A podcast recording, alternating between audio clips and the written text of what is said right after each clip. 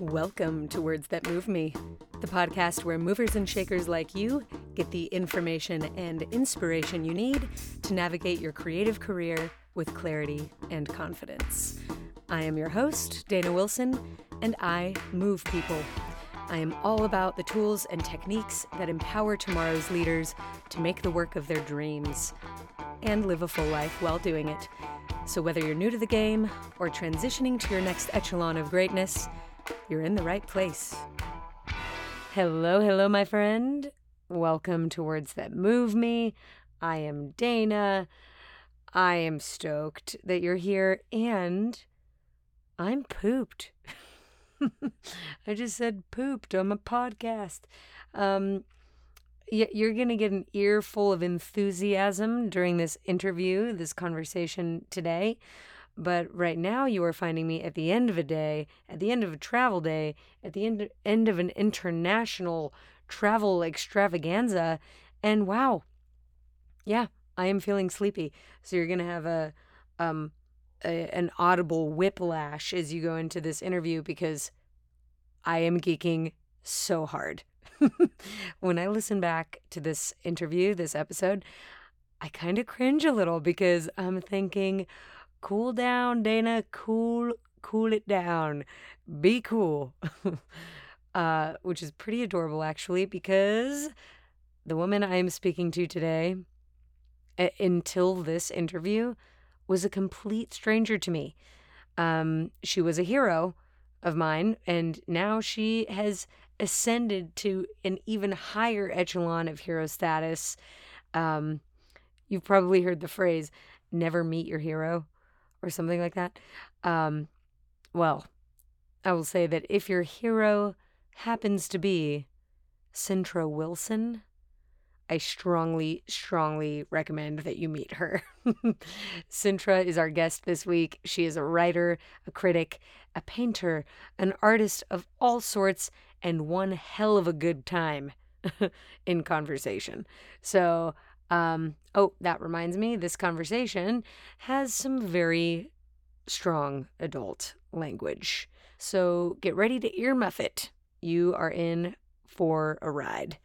You'll get more context, a little bit more backstory on how I came to find Miss Cintra Wilson and her work in the world. Um, you'll hear more about that in the episode. So I'm going to skip right ahead to the wins segment of the podcast. Yes, I have a lot to celebrate right now, but tip top of that list is my adventure to Canada and my safe return with my fellow seaweed sisters. Jilly, Meg, I love you both so much. Um, Big thank you to Frank and our friends at Canadian Dance Unit, along with Joanne Chapman and the Joanne Chapman School of Dance. Also, Don Rappit and Elite Dance Works over in Toronto. Um, Dance Spectrum in Calgary. Thank you for having us. Also, super shout out to Susan and David Lawson for sheltering uh, the Seaweed Sisters, and for all of the hospitality and love, good family friendly, super vibes, um, and the best cherry tomatoes I've ever tasted in my life. For the record, um, holy smokes! Also, shout out. Speaking of tomatoes, shout out to Old Dutch ketchup chips. If you know, you know. If you don't know, I really hope you find out soon because wowza. Um, all right, last and certainly not least, I am celebrating and sending a big thank you to Mo Brody and Harbor Dance Center in Vancouver for hosting the first ever Seaweed Sisters workshop. We called it Deep Dive, and we did dive deep into um, a few of the elements and components that we weeds use to make to make fast, to make fun. Um, yeah, we had a, two day deep dive, and I am still basking in all of the seaweed glory of it. I had an absolute ball. I am certainly going to be talking about the trip more here on the podcast, but for now, I'm going to toss it to you. Tell me what's going well in your world. What are you celebrating? And or who would you like to thank right now? Because I just thanked a lot of friendly Canadian types. Um, maybe you also have some Canadians you'd like to thank? Take it away.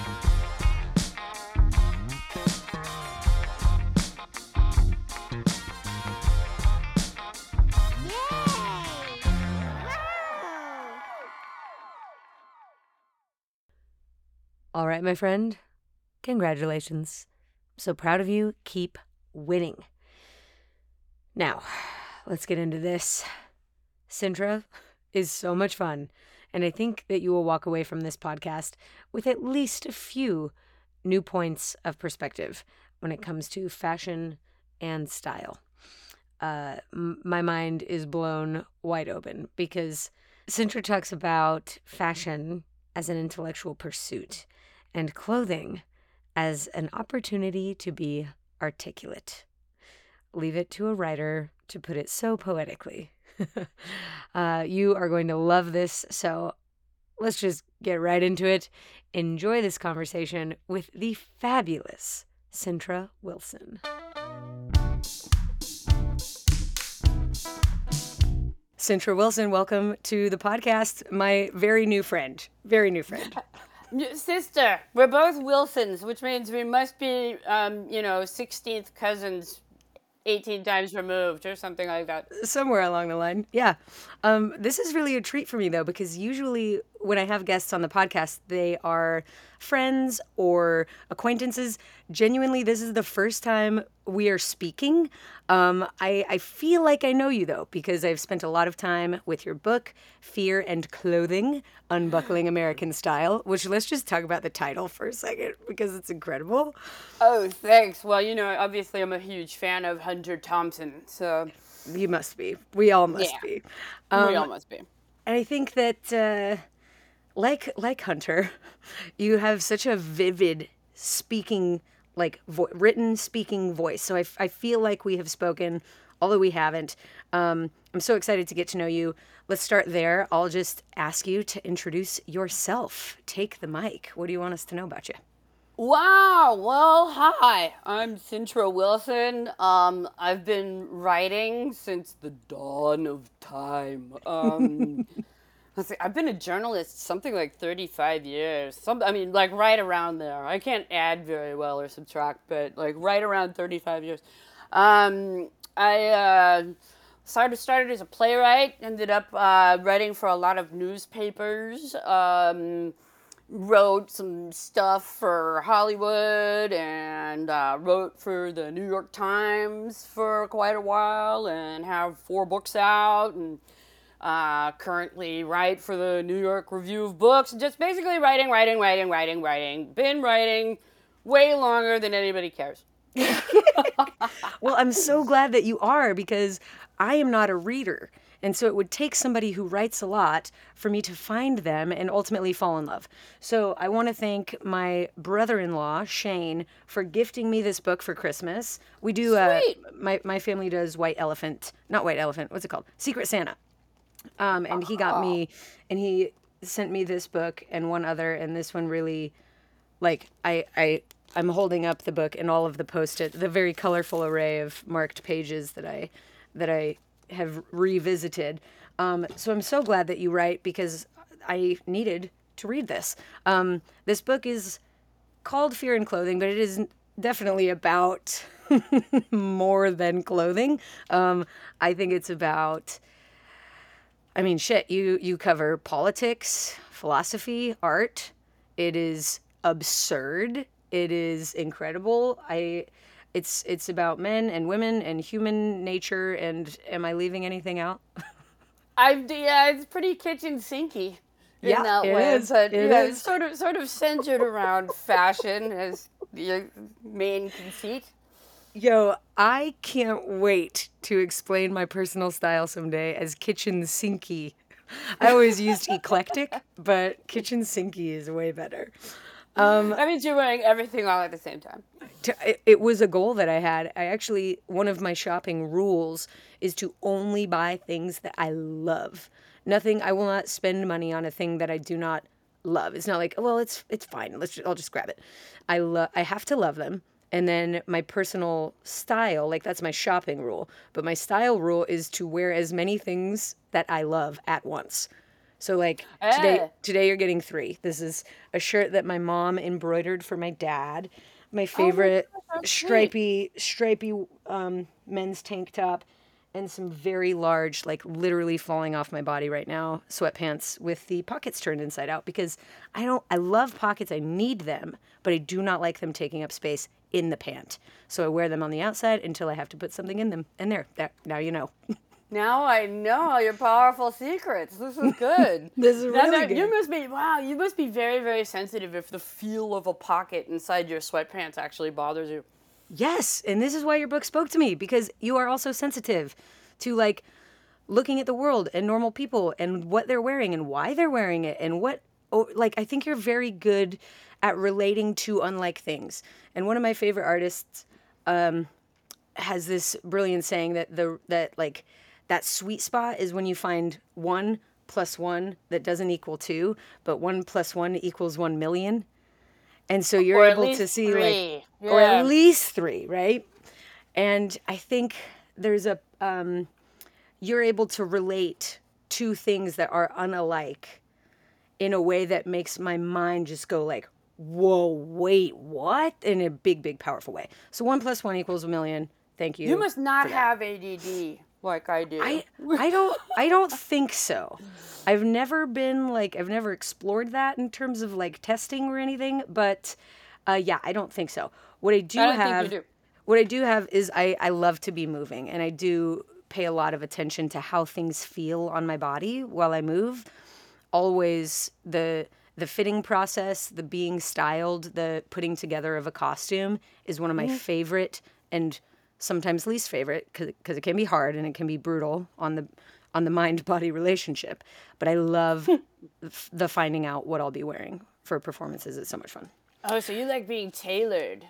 Yes. Oh my goodness. Which brings me to I have a funny um, because you used to review like big label luxury, super luxury brands. Can you talk a little bit about that? Because I know about this from your book, but people listening might not know about this. Oh, I had a very cool job for the New York Times. I was what they called the critical shopper, and uh, they sent me to all of the most snobby, high-end haute couture, like uh, you know, flagship stores in Manhattan. So I would go to Gucci, and I would go to Dolce Gabbana, and I would go to Tiffany and Barney's, and you know, all of these fabulous shops and i mean when i first started doing the job i had never you know even been in the same room with a valentino jacket. So to then be reviewing valentino you know just kind of cold it was it was fun. It was a plunge into uh, other waters for me because you know i'm i am uh, not in the tax bracket that can afford that kind of clothing.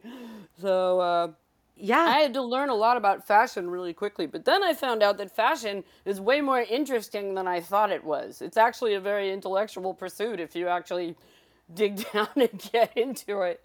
Ooh, say more.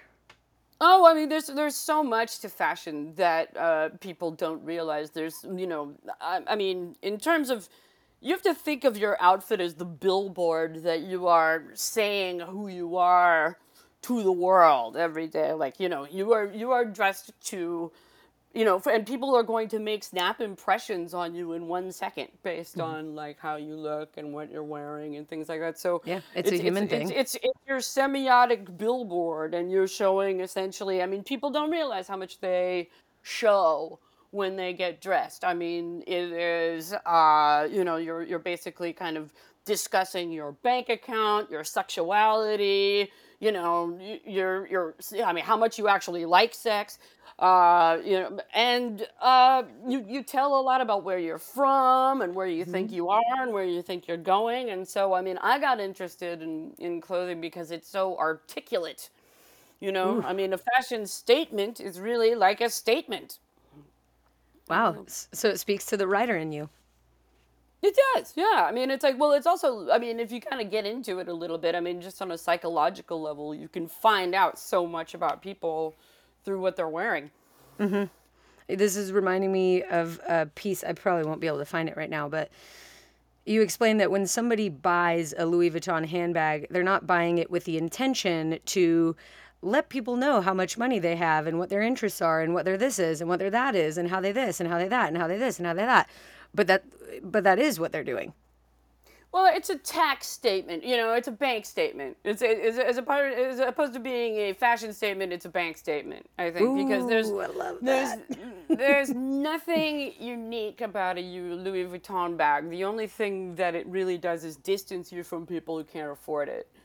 And so it's it's it's more of like a, you know, visual Berlin Wall. You know, that, Yeah. that sort of separates. You know, I can afford a Louis Vuitton bag, and you Yeah. you know, It's the six foot. It's the six foot distance thing. It's like you're Yeah. there. You're there. I'm here. Okay. You're Yeah, there. it's I'm here. conspicuous consumption because you can't say it's any kind of like original style statement at this point. They're too mundane. Whoa. I'm excited. I love this conversation so much. Um, okay, so bank statements, fashion statements. I want to talk a little bit, uh, circle back to like the sex side of things. You talk a lot in the book about femininity. You talk a lot about finding yours, like your authentic style through punk fashion, which really spoke to mm-hmm. me, especially the way that you explained it. And I wrote this quote down. You said, Punk girls could be pretty, but they didn't need to be pretty and that hit me so hard i was like i i i had crushes on all the punk boys when i was in high school i went to punk concerts but i, I wanted so desperately to fit in with that crowd but i think i was too happy i think i was just too fucking happy i didn't fit it wasn't natural but could you talk I a didn't little have bit that problem. no. okay, talk a little bit more about that moment in your like fashion timeline and and what femininity or how that has evolved since then, if it has. Well, I mean, punk rock was an area where you kind of got to get away from all of the female grooming stuff that was so oppressive. I mean, it's like, you know, you weren't worrying about making sure your blonde highlights were in so much as you were, you know, concerned that your hair was completely purple and damaged and, you know, that, you know, your you didn't need a nice manicure. They just need to be chipped and black and you know, I mean, it was it was it was rowdy. I mean, it's like you dressed for a punk show to get in trouble and have a good time. And you know, I I I kind of did, like before there was Britney Spears. I used to wear Catholic girl outfits, you know, Catholic girl school outfits with like a little kilt and and shoes. And sometimes I would carry a box of Cheerios around. Making statements, my friend. I mean, it was funny. It was funny. But then, like, punk rock sort of died, and then, like, I, I got involved in these underground clubs, and there was a really, really healthy underground scene in San Francisco for fashion where um, there were these, you know, these clubs like No Club and Science Club and stuff like that, and you would. Uh, my my friends and I would get we would start finding stuff at thrift stores on a Monday, like build the outfits all week and get dressed for like three hours a night, you know, getting ready to go out on Friday and Saturday. And it was all about originality. It wasn't about like what you owned. It mm-hmm. wasn't about who you wore. It was about how you put things together with your own eye and made a statement that way. And that was really fun. That was true style mm. As opposed to fashion, which you buy.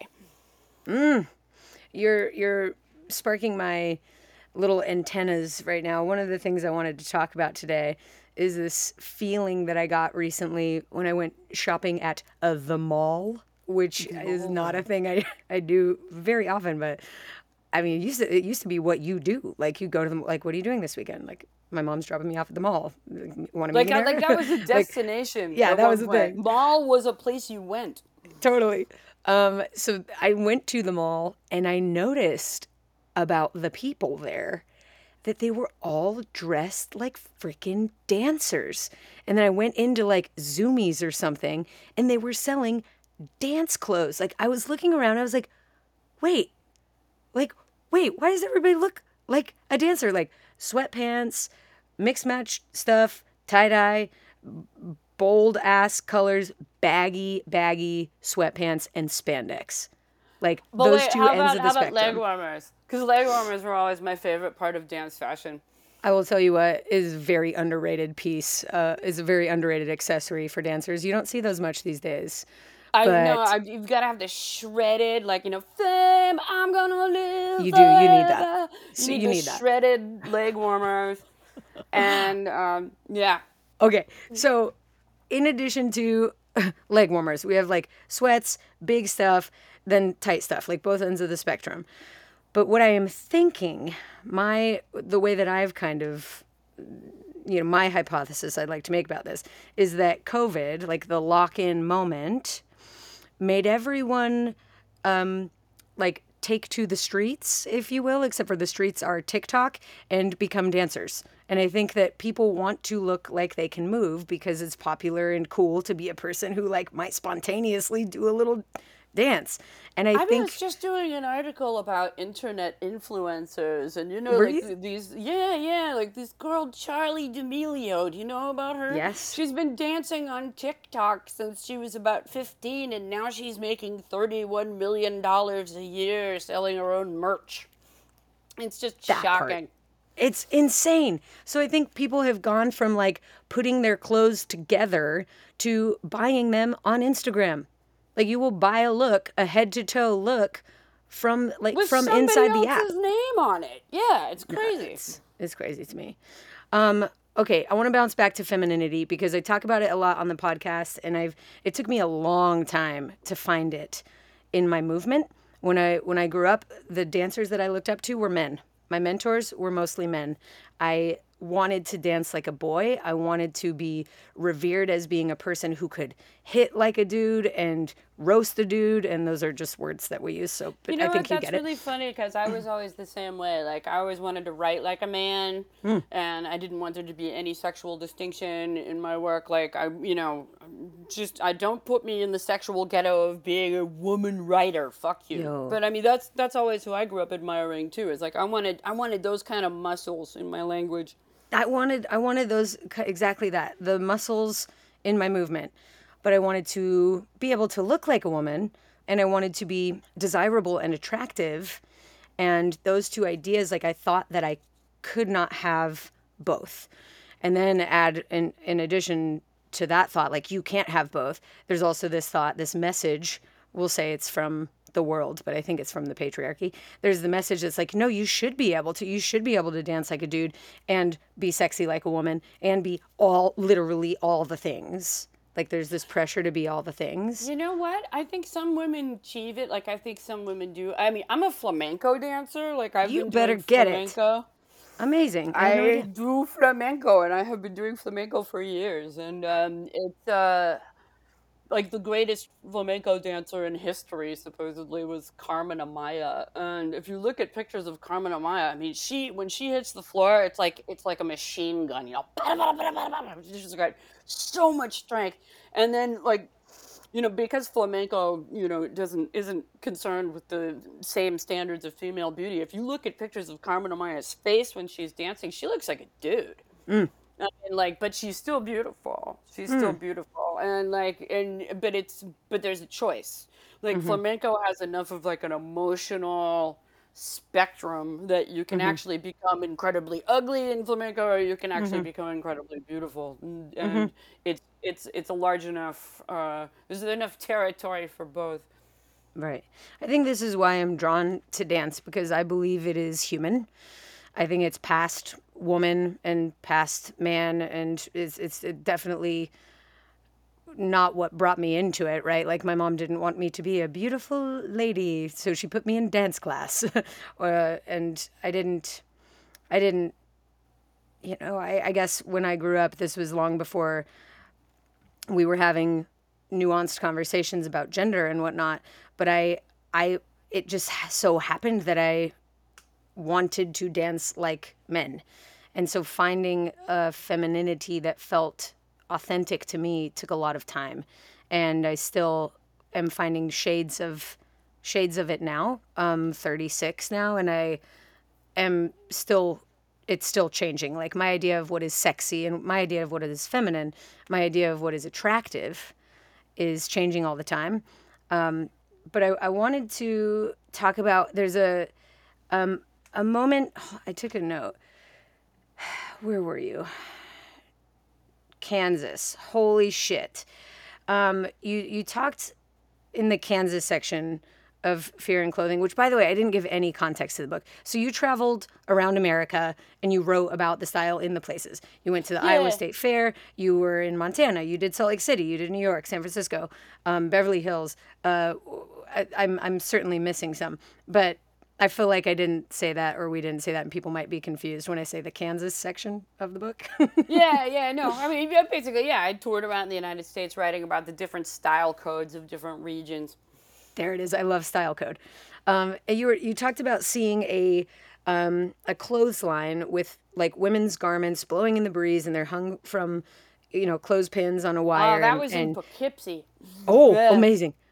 Um, okay, so then, but you you you went on to say that there's something very beautiful about.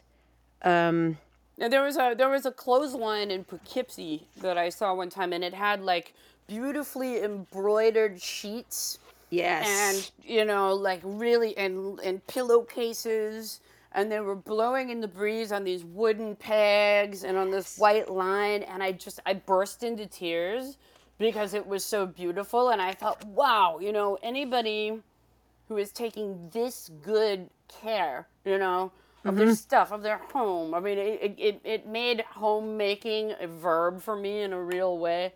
Yes, that's it. You talk. I found it here, um, and then you go on to say, you say, yeah, this this this makes the idea of home making a verb, and you say that the most undervalued thing in this world is the time, attention, concentration, and patient effort of unhurried human beings that there's a distinct improvement in the quality of life when one is in the midst of the of that uncelebrated cornball magic known as the female touch. And I was like, shut it, put it down, think about that for 14 hours. I really I really love that. My my mom-in-law, mom-in-law, that's weird to say, mother-in-law, um, quilts. She is in freaking credible with the quilt. We I'm have just three. in awe of people who can do these fine detail things. I mean, I paint, but I, and I'm just trying to figure out how to make a straight line still. But you know, oh it's like I, which is actually really, really, really, really hard. It's really hard. Yeah, really hard. I know. So thank you for that, and it, it brought like it that added a color for me in my movement, or made me want to add this color to the palette that's intricacy and beauty not by being soft, but beauty by being detailed and it and being patient and taking time.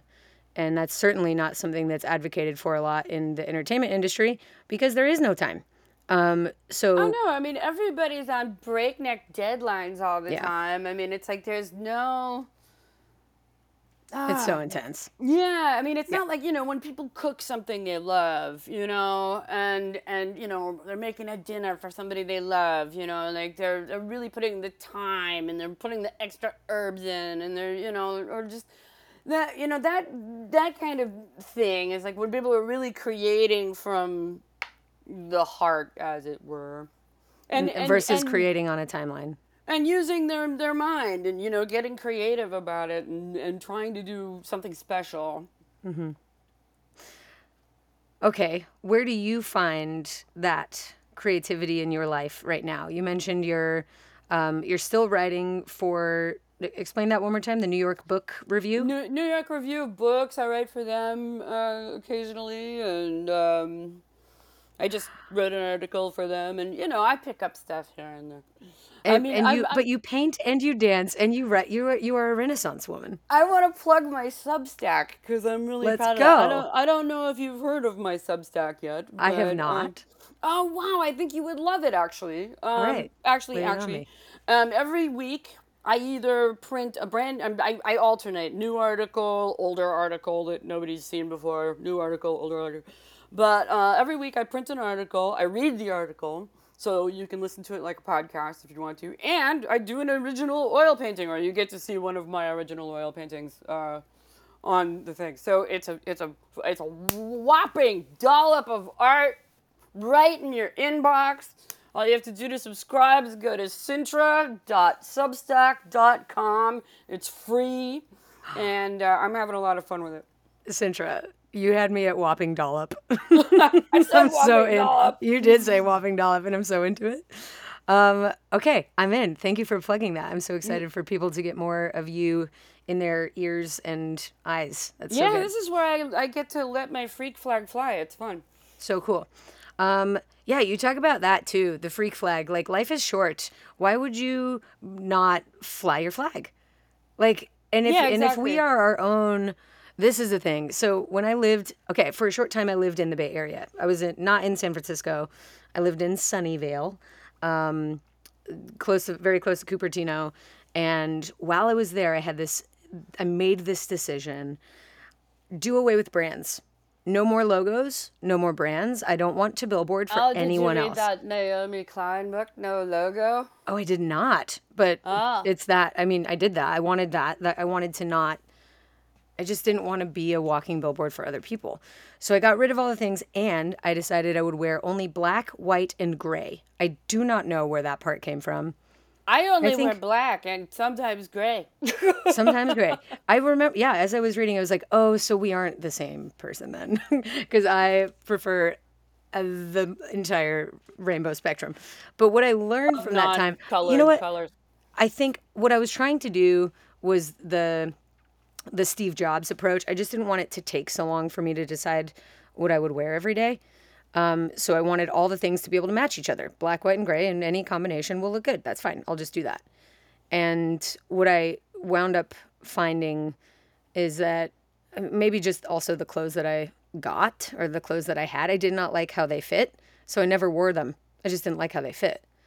So that's a huge, yeah, the clothing feel thing for me is so freaking huge. I never really, it, yeah, it, it- that informs what I wear way more than whether it has a logo or not. It has to You gotta feel try stuff on. funky. Yeah, I have You to gotta wear try it. stuff on. You never know.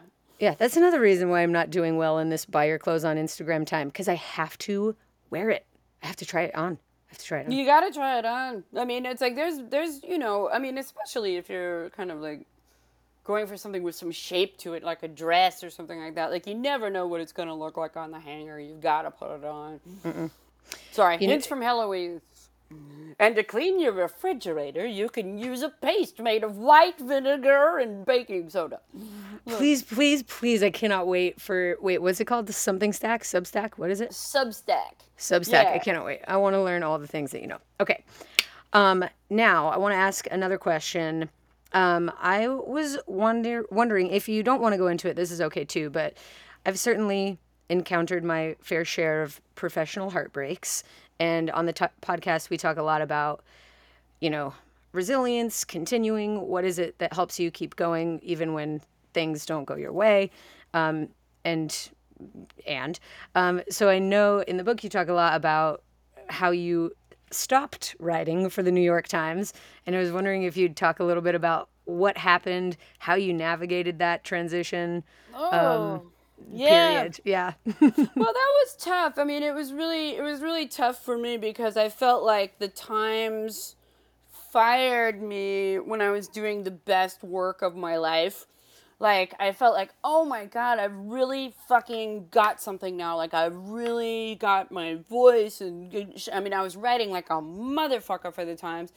and they you know it was just it, they got rid of me and there's various theories on why this happened and i won't go into that but i mean it wasn't because of jc Penney, which is what people think but um I mean, it was it was mainly because i was and i mean freelancers get this shaft.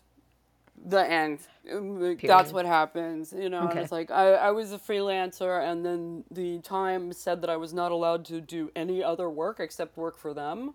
Hmm, and you're like, that's no longer freelance. well i'm like you know you i mean i'd love to but you're not paying me a living wage you know? It's mm-hmm. like i was only writing two articles a month and i'm like i need to survive so i have to write other stuff and so they fired me for that Holy smokes. um yeah. Um, can you will you talk a little tiny bit about J.C. Penney because I know what you're talking about, but I don't think Oh, other people do. I was canceled. I mean that I was that was like proto cancellation. Like before they called it canceling, I got canceled. Um, I wrote this article about J.C. Penney, and like the, the Times thought it would be funny to send me to J.C. Penney and have me review it the same way I would review Yves Saint Laurent or something like that. And so, like you know, I went in, I was game, and then I then I noticed that they had like J.C. Penney had compared to the rest of Manhattan these huge mannequins, and so I started joking around about these huge mannequins and um, Jezebel picked it up and took a took a sentence that I had out of context, mm-hmm. and I pissed off uh, millions of overweight women in the mm-hmm. world uh, mm-hmm. who wrote me terrible, miserable, threatening, hateful letters, mm-hmm. um, telling me they were going to kill me and things. Like, maybe it was like the sky turned black for about three weeks. You know, just like it was. It was like the birds Mm-hmm. But um, so that was tough. And then I apologized. Um, I didn't even realize what a big deal it was until uh, you know it, it didn't stop. It went on for like three weeks. You know, J.C. Mm-hmm. Pennygate, mm-hmm. and you know it blew over eventually. But it was a really interesting. It was interesting to get busted for something taken out of context like mm. that. It just kind of showed you like how dangerously conservative things are getting right now and how much mm. you know, how much even the in, inane amount of censorship that's going on at, you know, places like the New York Times or whatever like that. Um, self censorship and like the fear of saying anything that will offend people is so outrageous right now. I mean, mm-hmm. especially with, you know, uh, intersectional feminists attacking everyone, trans eating their own. Um, you know, mm-hmm. it's a mm-hmm. fucked up time to say stuff. You can get in a lot of trouble. And it's and it's also condemnable to not say stuff, to stay silent. You can also get in trouble for not speaking up on things. So it is a very interesting time to be speaking, to be making statements, if you will. Yeah, I mean, it's like people. I mean, they're afraid publications are afraid of you even if you're just mildly funny. Hmm. You know, like because it's because it's, it's risky because of the risk. Well, I mean, I mean, even if they can't figure out why it's offensive, if it's funny, they'll assume it's offensive. Right. Got it. So we're all afraid of offending people. Do you think that is uh, expressed in our clothing as well? Do you think we're in a moderate fashion chapter of the of America's history? Do you oh, think yeah. clothing is less offensive? Oh, sure. I mean, you know, but there's always, I mean, you can never make blanket statements about fashion today mm-hmm. because it's mm-hmm. atomized into too many camps, you know? Mm-hmm. I mean, there's, there's too many tribes. There's too many, uh, you know, locuses of power. It's not like it was in the 70s or 80s when all of, like, the manufacturing and distribution and stuff was kind of coming from more or less the same sources. I mean, everything is, uh, there's been a huge diaspora in terms of fashion. And so, like, you know the the the the overall messages what's the shape this season you know what's the look i mean they don't it doesn't just come from you know a handful of fashion houses anymore it comes from mm-hmm. all over the place i mean it comes mm-hmm. from the street it comes from everything mm-hmm. i think i like that yeah, I mean, I mean, there are no more rules really. Fashion is like you know, there's no, there's, there's no, like Anna Wintour no longer gets to tell you what to do. Correct. Correct. Although I will say she visited us on set one day uh, while we were shooting in the Heights, and it was um, during one of our longest, hottest, most packed shoot days. It was a very heavy day. We were shooting Carnival, and it's it also is like the heart of the film. It's a very important and moving scene, and I remember walk, walking through it like kind of a crammed alleyway, going like, oh my god, that smells good. What the fuck is that? And it was Anna. and it was Anna.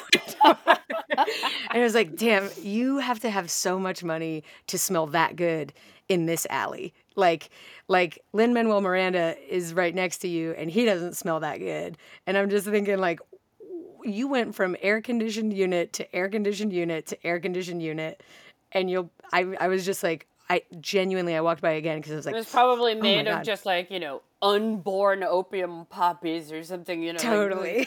Like, like... Incredible.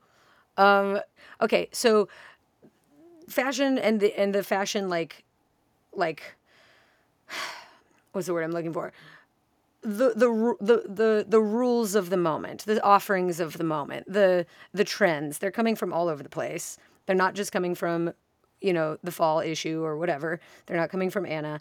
Um, so they're coming from all angles, but they also have less um, less less roots, less context. Like people wear things because they think they look good, not because they're re- rebelling against their dad or because they're part of a biker gang. They're just wearing a black leather jacket because they like the look of it, and it has No, like that's- holes that's that are pre-worn in it, and you know, like the context of all of that, the context ca- of the I call hippie them movement. like workless work shirts. You know what I mean? Oh, yeah. Like like like jeans that have had a very exciting history that you have not had yourself. You know, it's like you know your your jeans have gone. You know. Sailboarding and and uh, you know uh, it- it's just I yeah I, I really hate I hate I hate how the message has been removed from fashion in so many ways. I mean, it's like you see a black leather jacket now, and it's sort of like, yeah, it's a black leather jacket. I mean, it, it used to actually mean something, and it used to like there there used to be a clothing that could state, "I am against the status quo." Mm-hmm. I am anti-establishment. I mm-hmm. am somebody who is seeking to, you know, undermine mm-hmm. the the status quo as it is now in the sort of bourgeois lie of life or whatever. And uh, but then because fashion, you know. Um, Fashion co-opts these messages, especially punk rock or something like that, and tweezes all the meaning out of it, right? I mean, it used to be counterculture, now it's just mm-hmm. hip, mm-hmm. you know? Mm-hmm. And like hipness usually comes from the counterculture. It usually comes from the demi-monde or the avant-garde, and so we look to, you know, the punk, you know, the Sex Pistols, Malcolm McLaren, somebody like that. Like they were, they were very much épater la bourgeoisie. Like they wanted to make a statement that was against Yeah. everything else, right? Yeah. Yeah. And what what you what what fashion does now by neutralizing these semiotic messages in fashion, it makes it much harder to dress like a rebel Mm-hmm. because everybody dresses like a rebel now. You know, I mean, it's like there, like Deleuze says, capitalism reaches everywhere. It is like the all contorting glove that can Mm. fill in every nick and cranny of life. You know. Oof. But they can't decide, they, capitalism, they can't decide what I wear today. Like, Well- it does it fit into every nook and cranny? I mean, I'm, I hope not. I hope not. Well, they, they miss a few spots. I try to live in those spots. You try to live in them. I'm with it. Well, Cintra, I would I would love to live in those spots with you. I'm so excited to know you, to hear more. I'm so excited about the Substack. Did I say it right? Yeah, I can't sure believe I really learned about new thing today. Um, but I do want to do a quick burnout round before we go. Sure. I'm gonna do um, a couple like pretty standard rapid fire questions, and then I also want you to fill in the blank. We'll start with those ones, okay? I'll try. Fill in the blank. Um, fashion is Oh come on, man! That's like a that's, the a- whole that's, a, that's like it. a nine hundred word essay. I like uh, you could say. fashion- Oh, it doesn't have to be one word. You could say fashion is a 900 word essay. I would accept. That was actually pretty good. Well, okay. I mean, no, fashion fashion I think is the stuff that appears that is the look that you're supposed to have right this minute. Whereas style fashion is temporary and style is enduring. Style style is uh you know, fa- fashion's trendy, right? Trends Yes. that come yes. and go. Yes. Style is style endures. Yo, wait, Cintra, I'm gonna forever. I'm gonna abort the rapid fire question answer session because I have to ask you this question.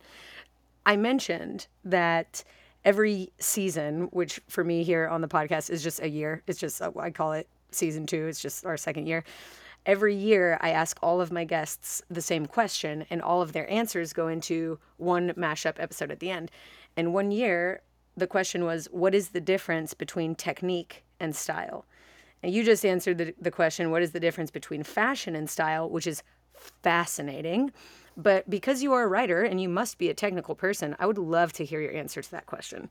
What's the difference between technique and style? Well, technique is the stuff that you can learn. It's like a skill set, you know. I mean, like you, you, you have to learn technique. You have to know. I mean, you know, at least in terms of writing, you have to mm-hmm. know English. You have to, mm-hmm. you have to know where to put the commas and the punctuation marks and stuff like yes. that. But style is, like, okay, technique is the box that you have to perform in, and style is reaching every single corner of that box. Cintra, my friend. Ooh, you nailed it. I love this answer. I love this answer. one of my other favorites from that from that round of questions was technique is the what and style is the so what. So what? Why does that matter? Why do why should I care? Oh, um, style um, I think is terribly important. Yeah, I so agree. It's it's the style begs the question of like it's the so what. It's so so so important. And you um, always know when somebody has style, even if it's a style you wouldn't wear to save yeah. your life. You know, yes. it's like you, you see a real cowboy walking down the street, you're like, that guy looks tremendous. You know, it's like yes, and that's why this book is amazing because we see you show us all those people, you explain all of those people and their tremendousness, because you and you can see it in them, and I think that is also truly special and and the mark of a real artist is finding beauty in in human in normal normal or mundane. Um but man i am so grateful. just, just giving credit where credit is due you know? I think that's important. Yes another area where we align.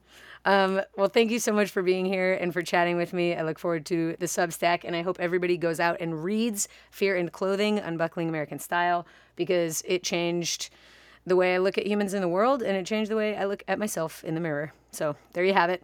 Thank you, Cintra. Thank you. You're welcome. What Talk to you pleasure. later. Okay. Bye. Bye.